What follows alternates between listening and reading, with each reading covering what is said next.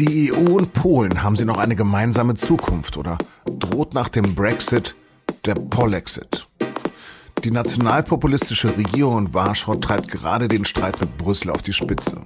Das polnische Verfassungsgericht hat nämlich nationales Recht über EU-Recht gestellt. Dagegen regt sich Widerstand auch in Polen selbst. Was jetzt droht, darüber habe ich mit Florian Hassel gesprochen.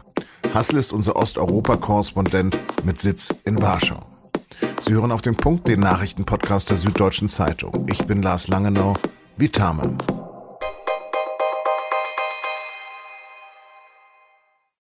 Jetzt hat sich sogar Stanislaw Gadecki zu Wort gemeldet. Der Vorsitzende der polnischen Bischofskonferenz sagte, wir alle wollen in Europa bleiben. Kein vernünftiger Mensch wolle, dass Polen aus der EU ausscheide. Kein vernünftiger Mensch? Dann sind die Regierung und auch die Richter an Polens obersten Gerichtshof nach den Worten des Bischofs offensichtlich nicht von Vernunft getrieben. Die Richter haben gerade entschieden, dass mehrere Artikel des EU-Vertrags in Polen keine Gültigkeit hätten. Die anderen Länder der EU sind entsetzt, nur Ungarn nicht. Für EU-Kommissionspräsidentin Ursula von der Leyen aber ist klar, dass Warschau sich eindeutig rechtswidrig verhält. Schließlich sei es die Grundlage für das Funktionieren der ganzen Union, dass EU-Recht selbstverständlich von nationalem Recht stehe. Stellvertretend für viele sagte Luxemburgs Außenminister Jean Asselborn, also sehr eindeutig, man muss sagen ganz klar, dass diese Regierung in Polen mit dem Feuer spielt. Das heißt, dass in einem gewissen Moment nicht nur juristisch, sondern auch politisch das zu einem Bruch kommen kann. Aber es ist ein Urteil nach dem Geschmack der äußerst konservativen Regierung von Jarosław Kaczyński. Offiziell ist er nur Stellvertreter von Ministerpräsident Mateusz Morawiecki. Aber unbestritten ist Kaczyński der starke Mann der Regierung und der Regierungspartei Recht und Gerechtigkeit. PiS. Der 72-jährige Kaczyński treibt den antieuropäischen Kurs von Polen immer weiter voran. Morawiecki beteuert, dass man selbstverständlich in der europäischen Familie bleiben wolle. Aber die EU wird das Verhalten von Polen kaum weiter dulden. Polen drohen jetzt zumindest harte finanzielle Einbußen. Das Land bekommt jedes Jahr etwas mehr als 12 Milliarden Euro netto und zusätzlich etwa 24 Milliarden Corona-Hilfen. Das Land gehört damit zu den größten Hilfeempfängern der gesamten Union. Viele Polinnen und Polen wollen unbedingt in der EU bleiben und sorgen sich deshalb um ihre Zukunft. Über die Stimmung im Land habe ich mit meinem Kollegen Florian Hassel gesprochen. Herr Hassel, was hat die Polen am Sonntag auf die Straße getrieben? Zwei Dinge. Erstens mal der Aufruf des Oppositionsführers Donald Tusk. Und der Anlass war das Urteil des Pseudo-Verfassungsgerichts, wie ich es mal nennen will, dass die polnische Verfassung über EU-Recht steht oder genauer gesagt, dass mehrere Artikel der EU-Verträge, die Polen zur Rechtsstaatlichkeit verpflichten, angeblich die polnische Verfassung brechen würden. Und das kommt gleich einer Weigerung, die Aufsicht der EU anzuerkennen. Und das ist der Punkt, warum in Warschau 80 bis 100.000 Menschen demonstriert haben, dazu nochmal in bis zu 100 anderen Städten. Und die befürchten, dass Polen aus der EU austreten könnte. Oder auch, dass Polen Milliarden Gelder, die Polen sonst bekommt, gesperrt werden. Also ich verstehe jetzt, dass da nationales Recht über EU-Recht gesetzt wurde. Aber wie geht das überhaupt und was sind das für Richter? Es gibt ja einmal Polens Beitritt zur EU, da gab es eine Volksabstimmung.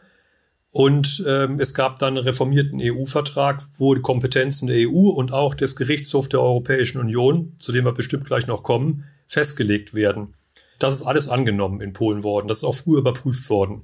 Jetzt haben wir seit fünf Jahren eine Regierung, die ist nationalpopulistisch, deren Chef ein mindestens halb autoritäres Regime errichten will, wobei ihn die Justiz stört.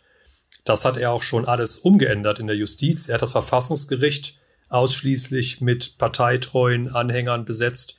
Das Gleiche hat er auch an ganz vielen anderen Justizorganisationen gemacht, am obersten Gericht, an einem Landesjustizrat, der alle Richter aussucht. Und dagegen gibt es Urteile des Gerichtshofes der Europäischen Union. Und die Konsequenz dieses Vorgehens ist, dass entweder diese ganzen Anti-Rechtsstaatsreformen zurückgeschraubt werden oder Polen kein Geld kriegt. Und deswegen hat jetzt die Regierung sich dieses Urteil des Verfassungsgerichts maßschneidern lassen, um den EU-Vorgaben nicht mehr folgen zu müssen und zu sagen, ihr habt kein Recht dazu, das ist ausschließlich unsere Sache. Wir reden also über Jarosław Kaczyński. Was ist eigentlich das Ziel von der PiS-Partei? Jarosław Kaczyński hat nie ein Hehl draus gemacht, dass er, wie er das nannte, 20 Jahre ungestörten Regierens der ruhigen Hand haben möchte.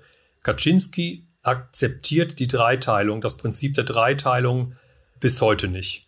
Und deswegen beseitigt er die Unabhängigkeit der Justiz. Und das macht natürlich nicht Kaczyński alleine, sondern die weiteren zentralen Figuren sind wahrscheinlich der Justizminister und Generalstaatsanwalt, der heißt Jobro, dann der Ministerpräsident natürlich und dann etliche willfährige Richter. Wer hat denn da gerade demonstriert? War das vor allem die städtische Bevölkerung? Das ist in erster Linie die städtische Bevölkerung. Es ist auch so, dass Kaczyński und seine Partei in kleineren und mittleren Städten und auf dem Land, in Dörfern, eine große Anhängerschaft haben und jetzt trotz dieser Anti-EU-Politik, die Polen sehr teuer zu stehen kommen kann und trotz etlicher Skandale, auf die wir jetzt hier nicht eingehen können, hat die Partei immer noch eine Zustimmung von 35%. Das ist immer noch die größte Zustimmung aller Parteien, auch wenn sie wahrscheinlich heute eine Wahl verlieren würde gegen mehrere vereinigte Oppositionsparteien. Wie stehen denn die Polen grundsätzlich zur EU? Gibt es da eine starke Tendenz für einen Pol-Exit oder wie auch immer man das nennt? Die Polen waren die EU-freundlichsten über lange, lange Jahre, was sie deswegen gewesen sind, weil sie auch mit Abstand am meisten Geld bekommen haben von der EU und man in ganz Polen an jeder Schule, jedem Sportplatz und sonst wo eine Tafel sieht, finanziert mit Geld von der EU. Es ist immer noch so, dass die weitaus meisten Polen für die EU und für das Verbleiben von Polen in der EU sind, wobei die Zustimmung etwas gebröckelt ist, weil die ganze Propaganda, die Kaczyński und vor allem das von seinem Alliierten, seinem Bullterrier, wie er sich selbst nannte, Herrn Kurski gesteuerte Fernsehen, seit Jahren wüste Anti-EU-Propaganda fahren und das färbt trotzdem bei einigen Leuten ab. Wie also wird dieser Konflikt ausgehen? Vor dem Europäischen Gerichtshof findet ja heute und morgen eine Anhörung von Polen und Ungarn statt, die gegen einen Rechtsstaatsmechanismus der EU klagen. Dieser Mechanismus bedeutet verkürzt, dass Brüssel Polen das Geld kürzen kann.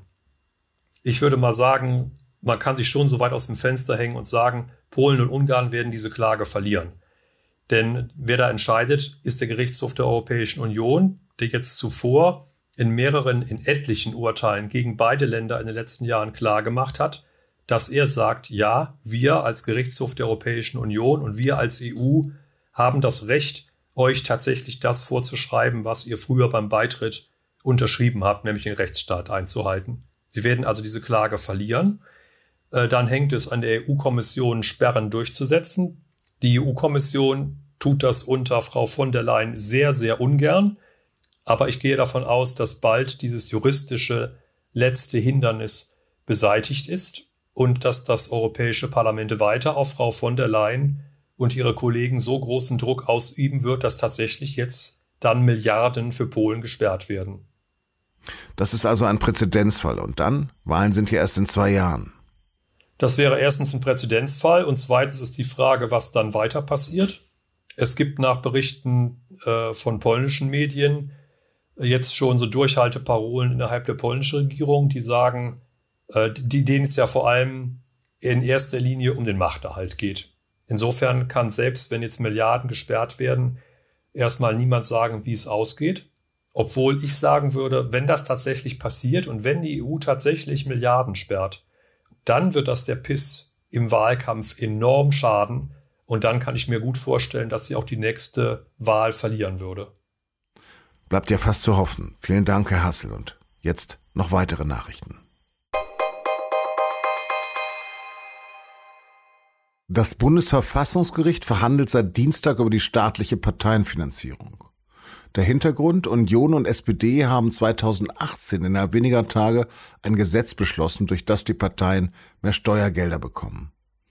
190 Millionen Euro statt wie bisher 165 Millionen bekommt demnach jede Partei. Also etwa 15% mehr Geld jährlich. Die Oppositionsparteien haben dagegen geklagt. Ihrer Meinung nach wurde die Entscheidung zu schnell gefällt. Sie sehen dadurch außerdem die Unabhängigkeit der Parteien gefährdet. Nicht nur in Karlsruhe wird verhandelt, auch in Berlin gehen die Verhandlungen, besser Sondierungen, weiter. SPD, FDP und Grüne haben sich am Dienstag erneut zu Gesprächen getroffen. Nachdem sie in den vergangenen 14 Tagen nur wenig preisgegeben haben, äußerten sich die Generalsekretäre heute zum Stand der Beratung und ließen ein wenig Optimismus durchklingen. Die Menge an Gemeinsamkeiten sei größer geworden, heißt es von den Grünen. Die FDP lobte vertrauensvolle Gespräche. Bis Freitag wollen die Parteien die Grundlagen für eine Entscheidung schaffen, ob sie zu dritt in Koalitionsverhandlungen gehen.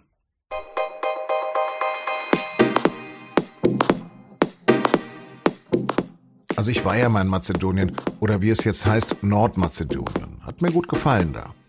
Am Montagabend hat sich dort in der Hauptstadt Skopje die deutsche Fußballnationalmannschaft für die WM Ende kommenden Jahres qualifiziert, als erster Verband. Mit einem 4-0-Sieg gegen Nordmazedonien. Das nehmen meine Kollegen zum Anlass, sich die jüngsten Spiele unter Hansi Flick mal genauer anzugucken. Hören Sie doch mal rein in unseren Podcast und nun zum Sport. Den finden Sie, wie alle unsere Podcasts, unter sz.de/podcast. Redaktionsschluss für Auf den Punkt war 16 Uhr. Vielen Dank fürs Zuhören. Wiedersehen, oder? Heute mal auf Polnisch. Do widzenia.